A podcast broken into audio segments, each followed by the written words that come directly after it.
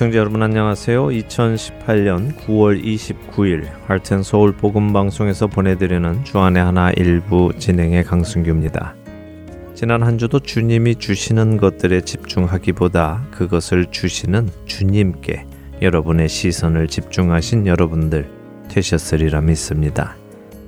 지난주에 이미 안내 말씀드렸지요. 1년에 한 번씩 하는 청취자 설문조사 이야기인데요. 한 해 동안 방송을 들으시며 느끼신 점이나 또 개선하면 좋겠다 하시는 의견, 혹은 저희에게 용기가 되는 권면의 말씀 등 여러분의 의견을 듣고 싶습니다. 또 앞으로 어떤 부분을 다루는 프로그램을 만들어 달라시던지 이런 목사님의 설교가 참 좋은데 함께 나누면 좋겠다고 추천해 주셔도 감사하겠습니다. 설문조사 참여 방법은요, 보내드린 설문조사지에 여러분의 의견을 쓰신 후 동봉해드린 봉투에 넣어서 우표를 붙여 보내주시면 됩니다. 혹시 칸이 더 필요하신 분들은 따로 종이에 적어서 보내주셔도 되고요. 인터넷을 사용하시는 분들은 저희 홈페이지 www.heartandsoul.org에 접속하셔서 2018 애청자 설문조사를 클릭하셔서 참여하실 수도 있습니다. 스마트폰 앱을 사용하시는 분들은 앱에서 직접 참여하실 수 있습니다. 또 이런저런 이유로 참여하시기 어려우신 분들 전화로 직접 의견을 주셔도 되겠습니다. 전화 주실 번호는 602-866-8999입니다. 여러분 한 분한 한 분의 의견이 영혼을 살리고 세우는데 큰 역할을 한다는 것을 기억하시면서요. 적극적으로 참여해 주시기를 다시 한번 부탁드립니다. 첫 찬양 함께 하신 후에 계속해서 말씀 나누겠습니다.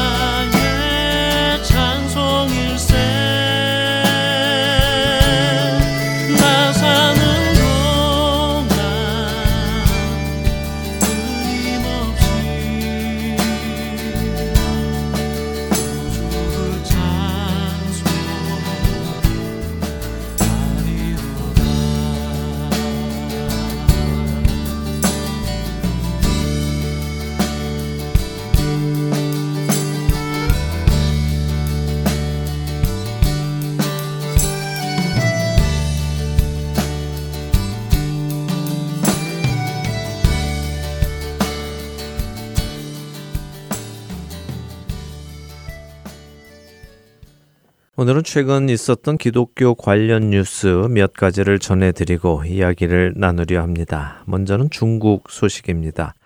시진핑 주석이 이끄는 중국 공산당이 사회 통제를 강화하면서 중국 내 종교 시설에 대한 탄압이 중국 전역으로 확산되고 있다는 소식입니다.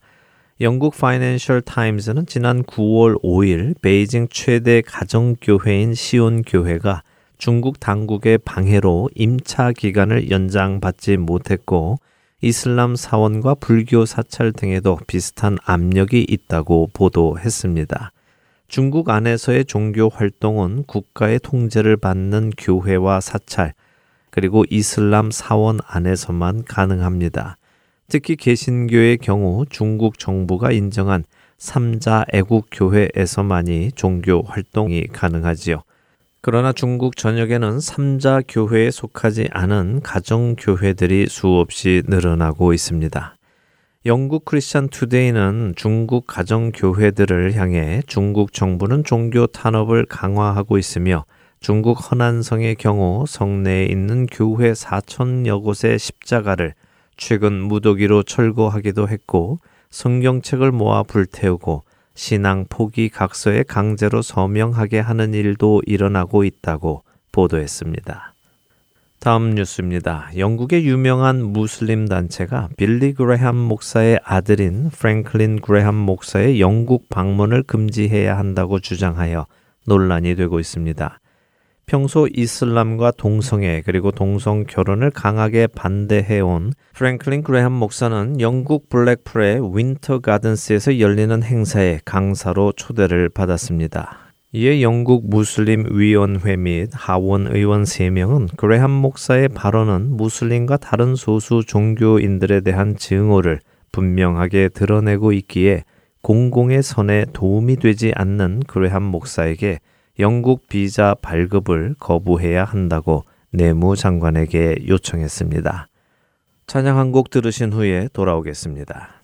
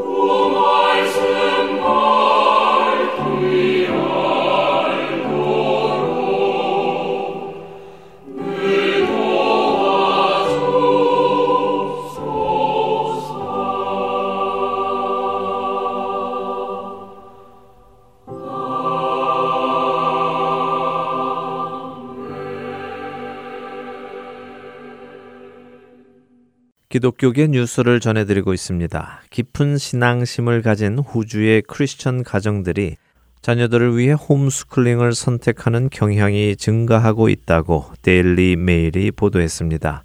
호주 크리스천 가정의 자녀들 중에는 학교에서 동성 결혼을 반대하여 따돌림을 당하는 일이 늘어나고 있는데 이런 종교적인 이유로 많은 크리스천 가정이 홈스쿨링을 선택하고 있다는 것입니다. 이 같은 현상은 지난 4년간 홈스쿨링을 받는 학생의 숫자가 50%나 증가한 것으로 증명이 되었는데요. Accelerate Christian Homeschooling의 스튜어트 채프먼 코디네이터는 이 같은 현상에 대해 그리스도인들은 이제 소수에 속하는 사람이 되었다. 전통적 가정의 부모들은 자녀들이 표적이 되고 있다고 느낀다며 최근 한 학생은 수업 중에 동성 결혼에 반대하는 의견을 표명한 이유로 교실 뒤편에 서 있는 벌을 받기도 했다고 전했습니다. 마지막 소식입니다. 미국 인디애나주 분 카운티를 지나는 하이웨이 421 근처에 사탄의 성전 표지판이 세워져 우려의 목소리가 나오고 있다는 소식입니다. 문제의 표지판은 사탄의 성전 인디애나 지부가 고속도로 일부를 입양하여 세우게 된 것으로 미국 각 주는 일정 구간의 고속도로를 자원봉사자들이나 단체가 입양하여 그 구간을 깨끗이 청소를 해주는 대신 단체에 광고를 해주는 하이웨이 입양 시스템이 있는데 사탄의 성전 인디애나 지부는 이 시스템을 이용하여 사탄의 성전 표지판을 고속도로에 세우게 된 것입니다. 이에 많은 크리스천들이 우려의 목소리를 내자 사탄의 성전 지부장인 데미안 블랙무어는 사탄의 성전이라는 단체에 대해 사람들이 오해하고 있다며 자신들은 무신론자이며 사탄을 숭배하지 않고 대신 지식과 자유의지를 추구하고 이성을 가진 모든 생명체에 대해 동정심과 공감을 가지고 행동한다고 주장했습니다. 이와 관련하여 인디애나주 교통부 대변인은 정부는 표현의 자유를 존중하며 고속도로를 입양하는 단체들의 형태까지 제한하지는 않는다는 입장을 밝혔습니다. 찬양 이어드립니다. 주의 음성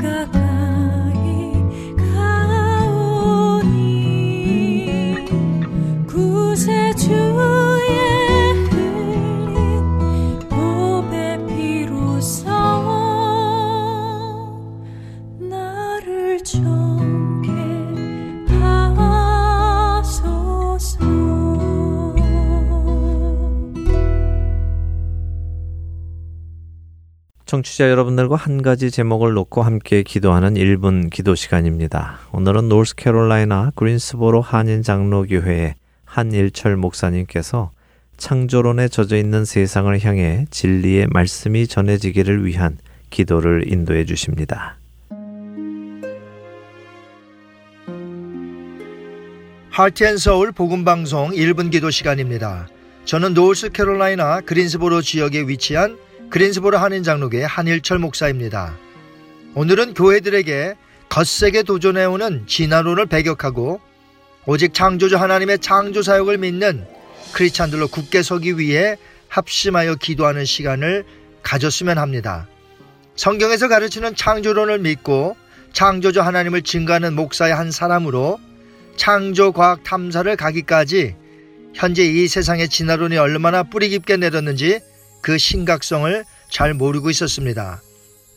저희 교회에서 작년에 성도님들과 함께 이재만 선교사님과 함께하는 서부 지역 창조 과학 탐사 여행을 가졌습니다. 이재만 선교사님의 열정을 느낄 수 있었는데 첫 번째 놀란 것은 저희 교회가 탐사 여행 무려 381번째였다는 것이었고 두 번째 놀란 것은 3박 4일 동안의 탐사 여행을 통해 그동안 진어론이 현대인들의 삶 속에 얼마나 뿌리 깊게 내렸는지 우리가 잘 모르고 있었다는 사실입니다. 흔히들 진화론의 반대는 창조론으로 알고 있지만 사실 진화론의 반대는 성경이라는 사실을 알게 되었습니다. 왜냐하면 진화론은 창조론만 반대하는 것이 아니라 신이란 존재를 부정하고 창조를 부인하고 인간이 죄인으로 타락한 것을 부인하고 죄인이 구속받아야 할 필요성을 부인하고 심판이란 것이 있음을 부인하고 있기 때문입니다. 그들에게는 모든 것이 우연으로 되었다는 이론을 믿기에 하나같이 성경의 내용을 거부하고 있습니다. 그렇게 진화론은 단순히 창조론과 다른 이론이 아니라 성경 창세기 1장 1절서부터 요한계시록 22장 21절 마지막 절까지 있는 모든 것을 부인하기에 우리 크리스찬들은 진화론을 정면으로 배격해야 합니다. 이렇게 뿌리 깊게 자리 잡은 진화론의 모습을 모른 채 수많은 현대 크리스찬들은 교회를 다니면서도 진화론을 아무렇지도 않은 듯 받아들이며 창조론보다 더 과학적이며 논리적인 이론으로 생각하고 있습니다. 또한 우리들의 자녀들은 어려서부터 공립학교에서 진화론을 접하며 자라나고 있습니다. 어느새 진화론은 자녀들에게 친숙한 논리, 그 이상으로 자리 잡고 있습니다. 그렇기에 교회에서는 진화론의 허구와 창조론의 진리를 더욱 가르쳐야 하는 시대에 우리가 살아가고 있습니다.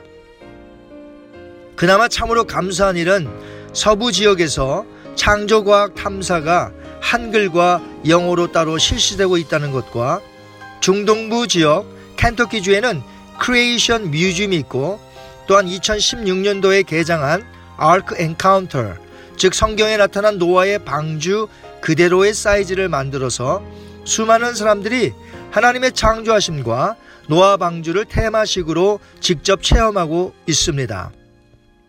마지막 이 시대의 그런 체험 현장들이 계속해서 생겨난 것은 우리 크리스찬들에게 있어서 너무나 고무적인 일이라 생각되어집니다.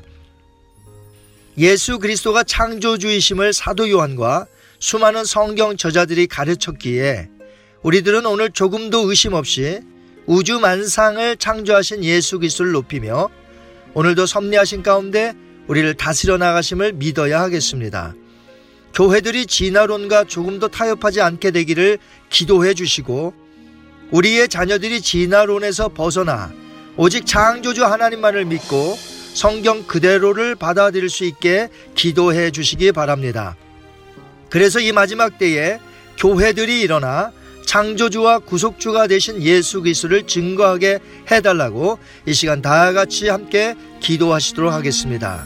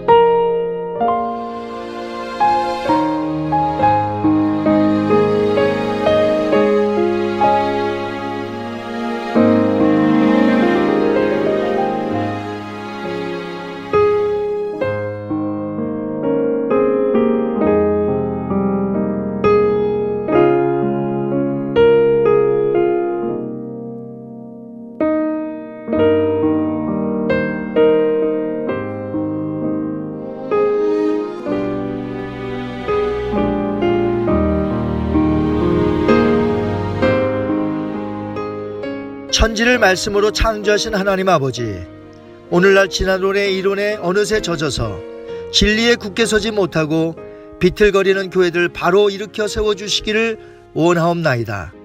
어느새 지난올해 거센 이론에 삼키운 바 되어 크리찬으로서 제대로 살지 못하는 젊은 세대들의 크리찬들을 일깨워 주시옵소서. 이제부터 교회 안에서 더욱더 창조주 하나님을 가르쳐 알파가 되시는 하나님은 오메가도 되시어 이제 심판주로 나타나실 것을 깨닫게 하셔 이 시대를 바른 믿음으로 살게 하시옵소서 우리의 유일한 구원자가 되시는 예수 그리스도의 이름으로 기도하옵나이다. 아멘.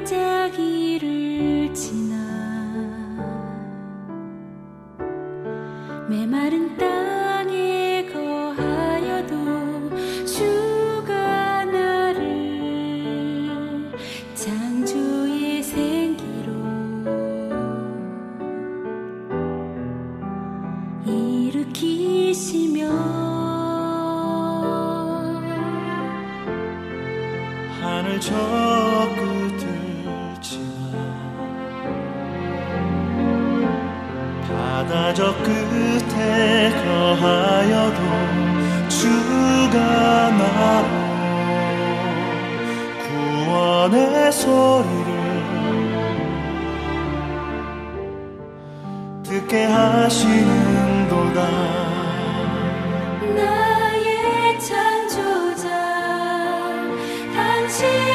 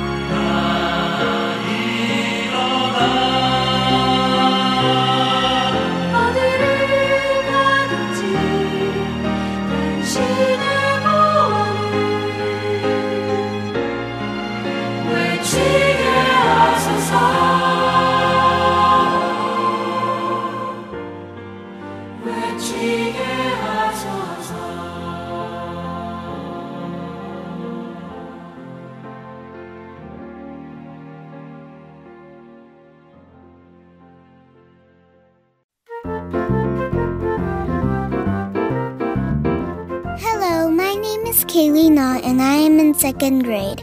I am going to read Mark chapter. Hello, my name is Joshua Moon and I am in fifth grade and today we're going to be reading Mark chapter 7. 자녀들과 함께 성경을 읽는 Let's Read the Bible은 자녀들이 직접 참여하는 프로그램입니다. 거리에 상관없이 스마트폰만 있으면 어디서든 녹음하여 참여할 수 있는 Let's Read the Bible.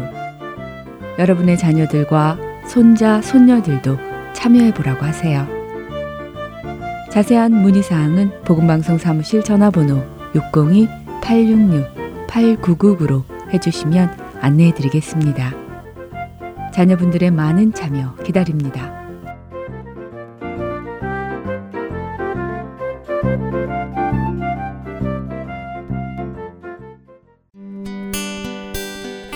기쁜 소식 사랑으로 땅끝까지 전하는 아랜소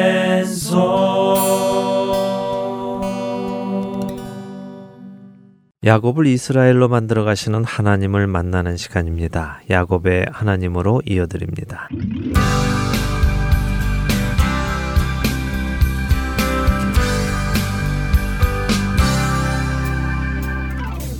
애청자 여러분 안녕하세요. 야곱의 하나님 진행의 민경은입니다. 네, 여러분 안녕하세요. 강승규입니다. 지난 시간에 애굽으로 팔려가는 요셉의 이야기를 보았습니다. 네. 형들이 요셉의 꿈이 이루어지는 것을 막으려 했어도 결국 그 꿈은 이루어진다는 것을 지난 시간 깊이 생각해 보았습니다. 네, 물론 이것은 아무의 꿈이나 이루어진다는 것은 아니지요. 그럼요. 예, 요셉의 꿈은 요셉 개인의 꿈이 아니라 하나님께로부터 온 예언입니다. 하나님의 계획이시죠. 네.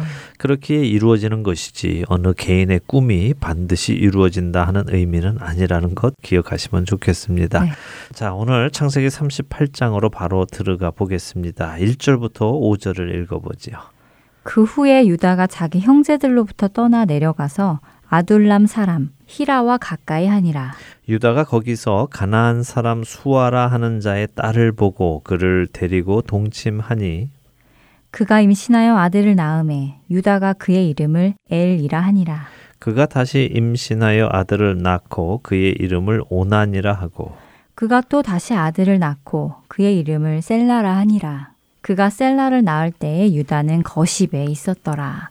어, 갑자기 유다 이야기가 나오네요. 네, 지난 시간 마지막에 요셉이 애굽의 왕 바로의 친위 대장인 보디발의 집에 노예로 팔려간 것이 기록되었습니다. 그리고는 그 후에 하면서 유다의 이야기로 넘어가지요.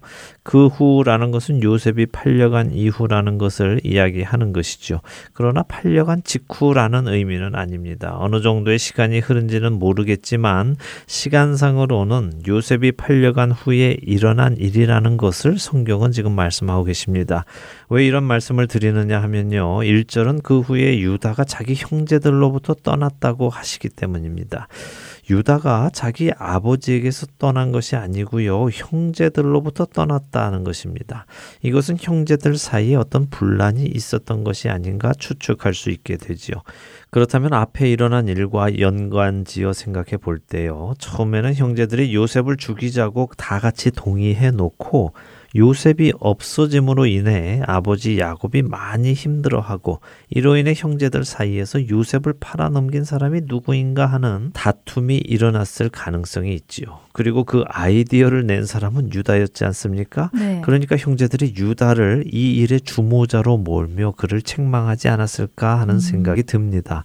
이러한 추측은 뒤에 가서도 그럴 만한 증거들이 나옵니다. 어쨌든 이렇게 형제들 사이에서 요셉이 사라진 것에 대한 책망을 받자 유다는 형제들을 떠나 아둘람 사람 히라와 가까이 지냈다고 하시죠. 음, 형제들에게 상처받아서 형제들을 떠나 친구를 만들게 된 것이군요. 예, 그렇게 된 것이죠. 그런데요, 성경은 지금 이러한 유다의 모습을 부정적인 분위기로 묘사하고 있습니다. 좋으나 싫으나 피를 나는 형제라는 이스라엘 공동체를 떠나서 유다가 가나안 사람 곧 세상 사람과 친해진 것이죠. 음. 이절에는 더 놀라운 이야기가 있는데요. 유다가 가나안 사람 수아의 딸을 아내로 삼았다는 것입니다.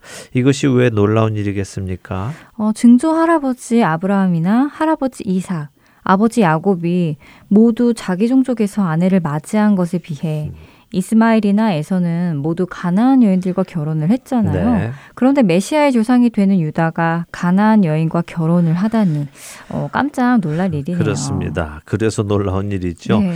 유다가 아내를 삼는 모습은 참 특이한 표현으로 기록이 되어 있습니다. 지금껏 결혼을 할 때의 표현대로 했다면요.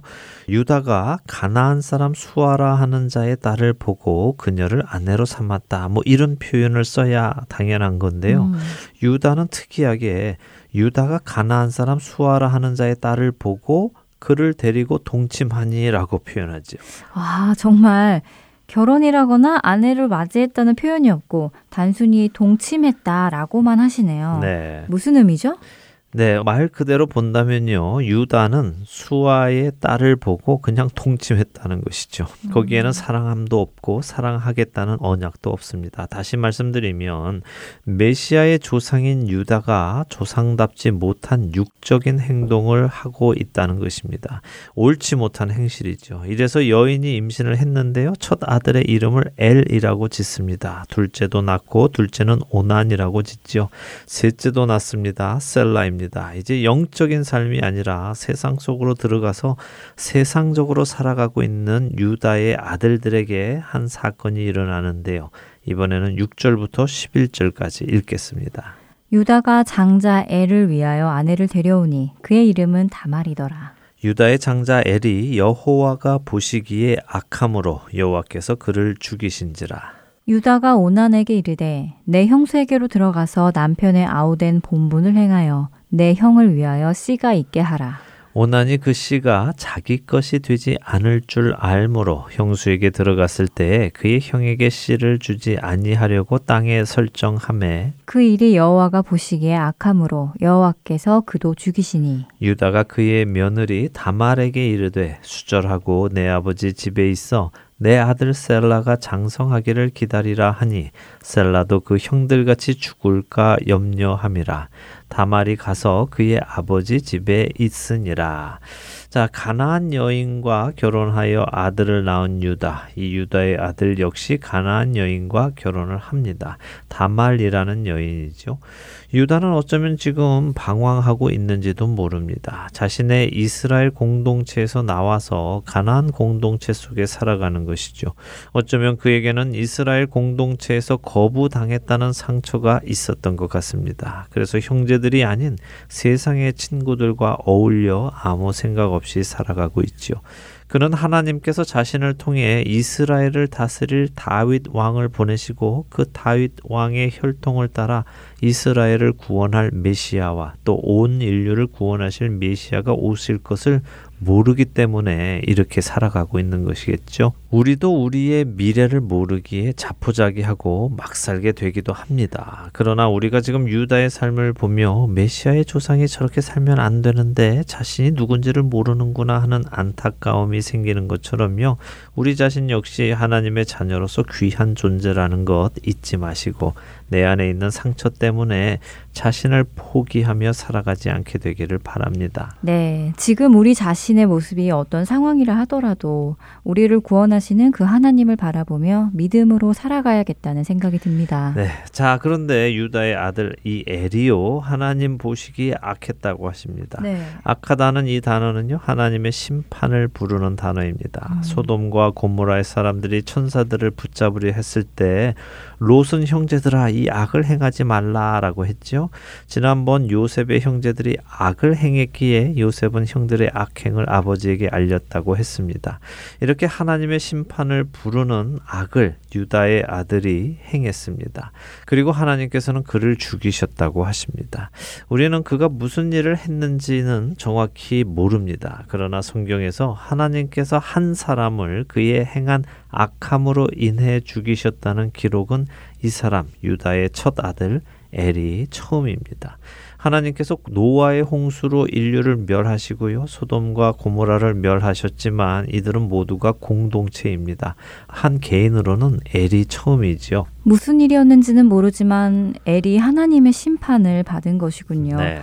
그런데 이런 글을 읽으면 왠지 하나님이 무섭기도 하고요. 또 너무하신 것 아닌가 하는 생각도 들 음. 때가 있습니다. 예, 우리가 사는 세상 그러니까 2018년의 세상은요 인본주의의 극치를 달리는 세상입니다. 음. 이게 무슨 말씀이냐 하면요 세상의 중심이 사람이라는 것입니다. 사람이 모든 것의 중심이라고 믿지요.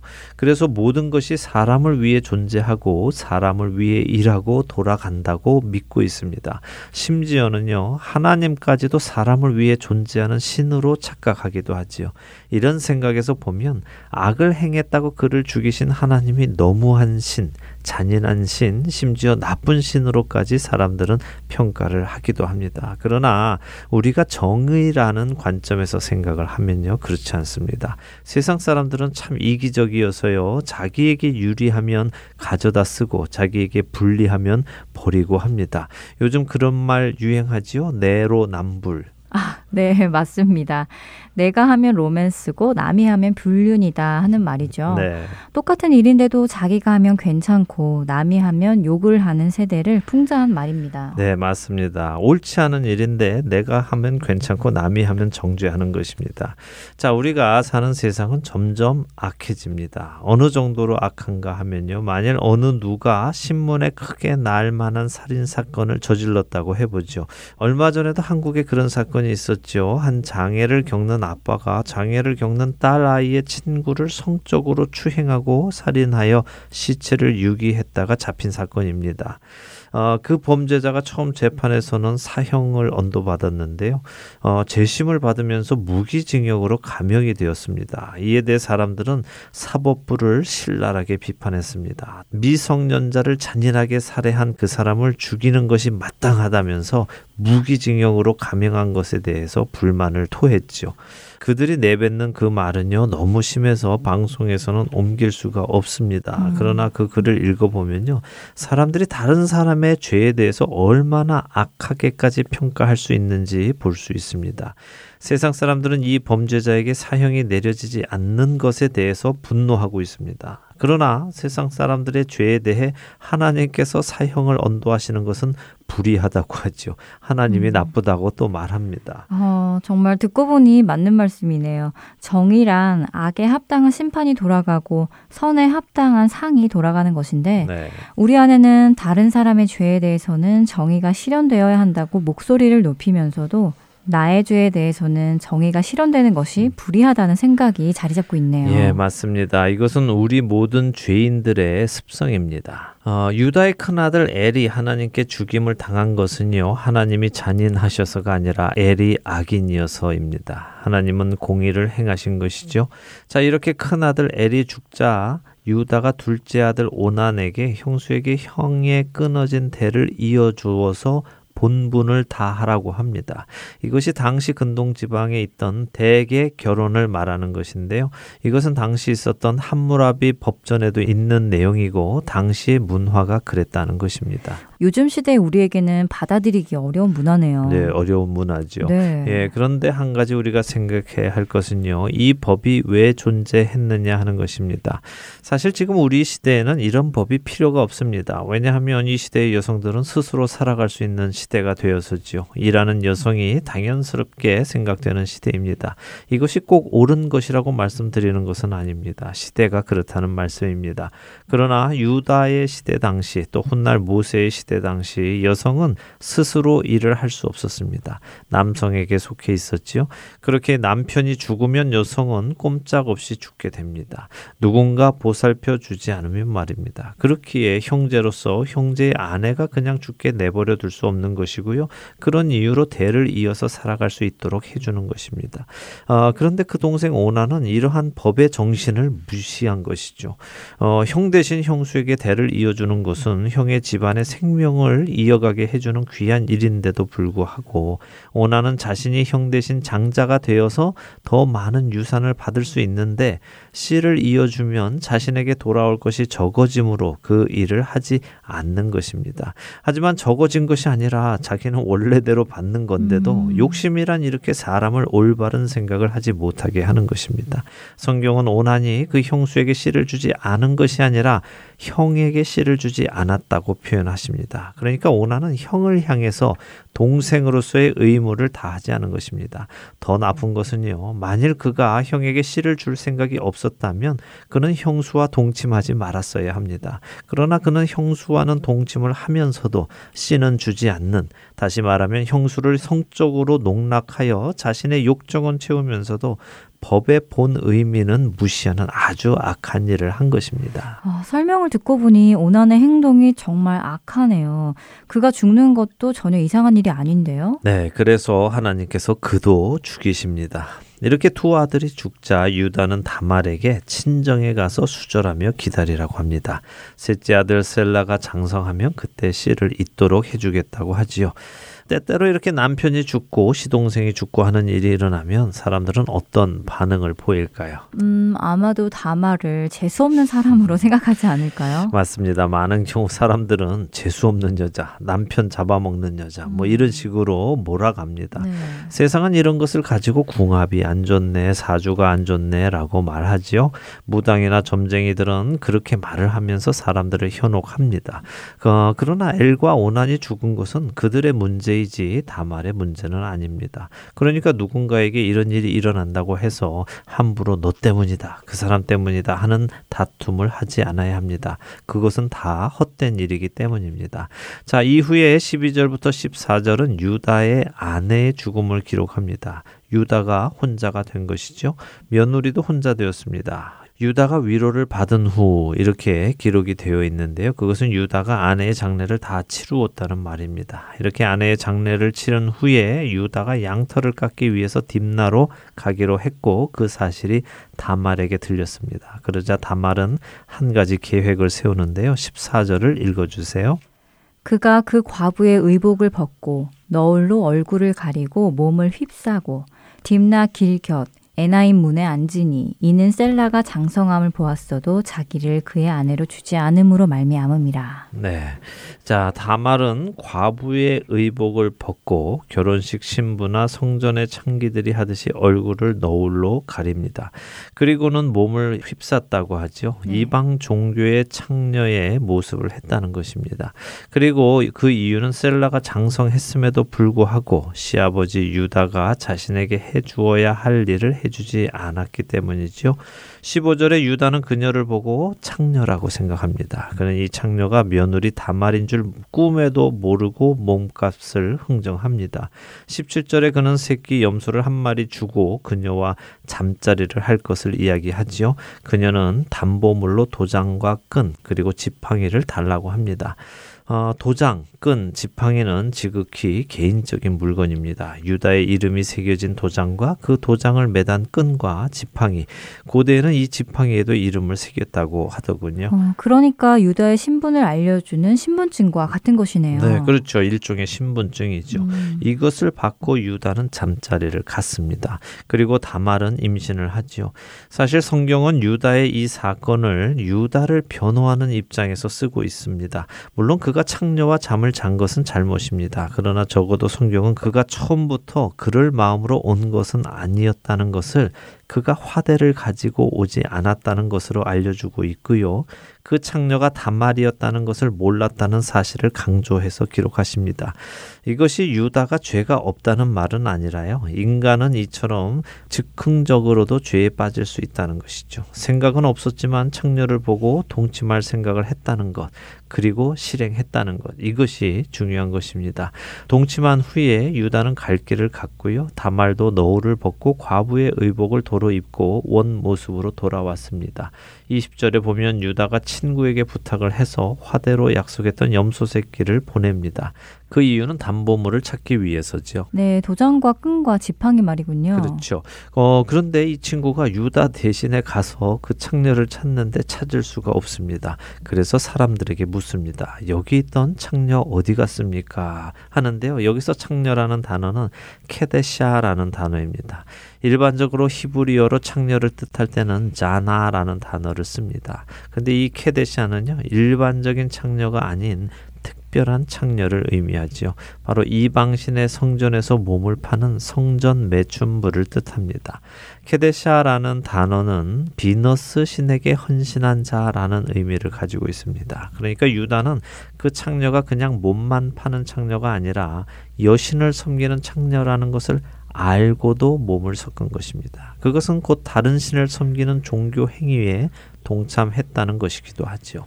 아, 그렇군요. 그럼 유다가 하나님 말고 다른 신을 섬기는 우상숭배에 동참했다는 것이겠네요. 네, 뭐 글쎄요. 유다가 우상숭배를 했는지 안 했는지까지는 알 수 없습니다. 음. 하지만 적어도 지금 창세기 38장에서 설명되어지는 유다의 모습은요. 메시아의 조상의 모습으로 합당한 모습은 아닌 것이죠. 그는 이스라엘 공동체로부터 떨어져 나와서 세상 속에 깊이 살을 섞고 살아가고 있는 모습을 보여주고 있는 것입니다. 이미 가나안 사람과 친하게 지내면서부터 그는 하나님으로부터 떠나서 살아가기 시작했죠. 그러니 이 글을 읽는 우리 독자들은 걱정스럽게 되는 것입니다. 아니 이 사람이 이렇게 살면 우리 메시아께서 못 오시는데 하고 말입니다.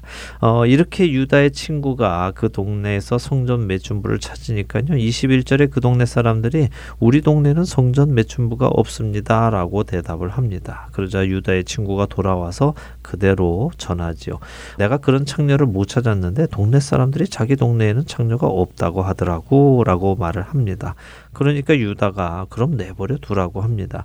괜히 화대를 주겠다고 찾아다녀 봐야 내가 창녀와 잠을 잤다고 광고하고 다니는 것밖에 되지 않으니까 그만두게나 담보물을 잃어버린 셈 치지 하고 23절에 유다가 말을 합니다. 자, 이제 24절을 읽어 주세요.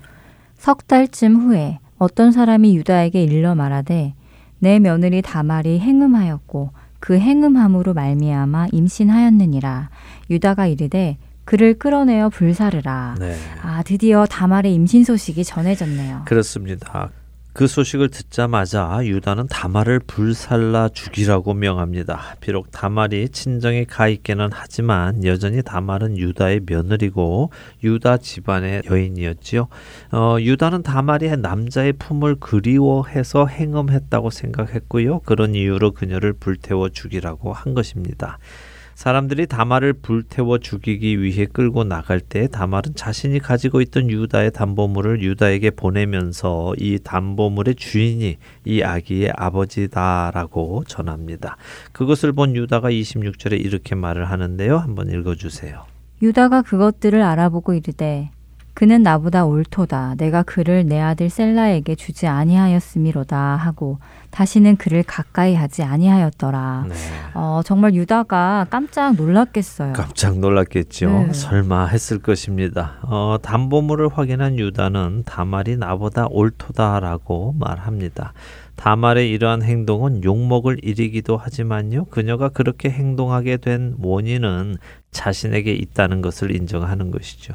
내가 내 아들 셀라에게 그녀를 주지 않아서 그렇다고 하면서 말입니다. 맞는 말이죠. 다말은 지금 남자의 품이 그리워서 행음을 한 것이 아닙니다. 그녀는 이것은 약속을 이행하지 않는 유다의 잘못이었고요. 당시의 가나안 문화에서 형제가 씨를 주지 않으면 가장 가까운 친족이 그 의무를 감당해야 했기에 단말은 이렇게라도 하여 자기 남편에 대한 의무를 감당한 것입니다. 자기 남편에 대한 의무요? 네, 자기 남편의 씨를 이어가 주는 것이 당시 여인들에게 주어진 의무였지요. 결국 유다는 다말의 행동이 자신의 아들 가문에게 해주어야 할 것을 해주지 않고 있던 자신의 행동보다 더 나은 행동이었다고 인정을 하는 것입니다. 유다는 임신한 다말을 용서하고 받아들입니다. 그리고 그 후로 그녀를 다시는 가까이 하지 않았다고 하시죠. 유다는 자신도 모르는 사이에 자기 아들에게 해주어야 할 의무를 해주게 되었고요. 그 의무를 다 했기에 더 이상 다말과 동침하지 않았다는 말씀입니다. 그리고 27절부터 30절까지는 다말이 쌍둥이를 낳는 장면을 그립니다. 이 부분은 다음 시간에 계속해서 보도록 하겠습니다. 오늘 유다의 이야기는 오늘 우리 시대의 가치관에 면에서는 충격적인 이야기입니다. 그러나 그 충격적인 이야기가 왜 기록이 되어 있어야만 하는지도 우리는 생각해 보아야 하지요. 한 주간 한번 생각해 보시고요. 다음 시간에 함께 이야기를 나누면 좋겠습니다. 네, 창세기 38장 한 주간 묵상해 보시면서 다음 시간에 만나 뵙기를 소원합니다. 다음 주에 뵙겠습니다. 안녕히 계세요. 안녕히 계십시오.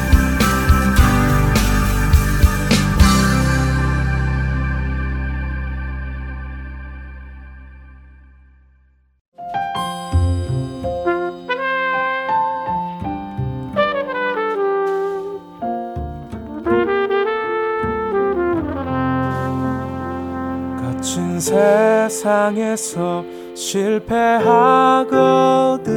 그 손 못 자국 만져라. 고된 일 하다가 힘을 얻으리. 그 손 못 자국 만져라. 그 손 못 자국 만져라 그 손 못 자국 만져라. 주가 널 지키며 인도하시리. 그 손 못 자국 만져라. 내가 어둠 속을 걸어갈 때에 그 손 못 자국 만져라 주가 참 평안을 내게 주시리. 그 손 못 자국 만져라. 그 손 못 자국 만져라. 그 손 못 자국 만져라. 주가 널 지키며 인도하시리. 그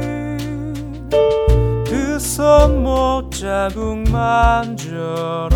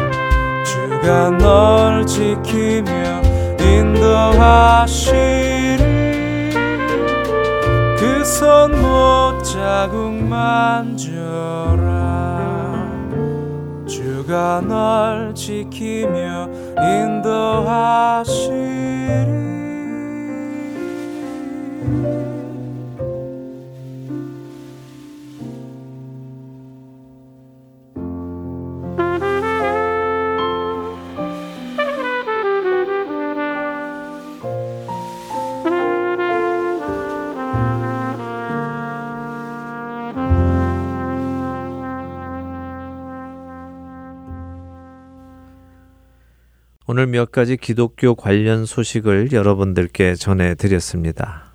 십자가와 성경이 불태움을 받고 핍박받고 있는 중국의 교회 소식, 집회를 위해 영국을 방문하려는 프랭클린 그레함 목사의 비자 발급 거부를 요구하는 영국의 하원 의원과 무슬림 위원회, 성경대로 동성애는 잘못이라고 믿는 사람들이 불이익을 받고 있기에 자녀들을 학교에 보내지 않고 집에서 교육하는 성도들이 늘어나고 있다는 호주의 소식.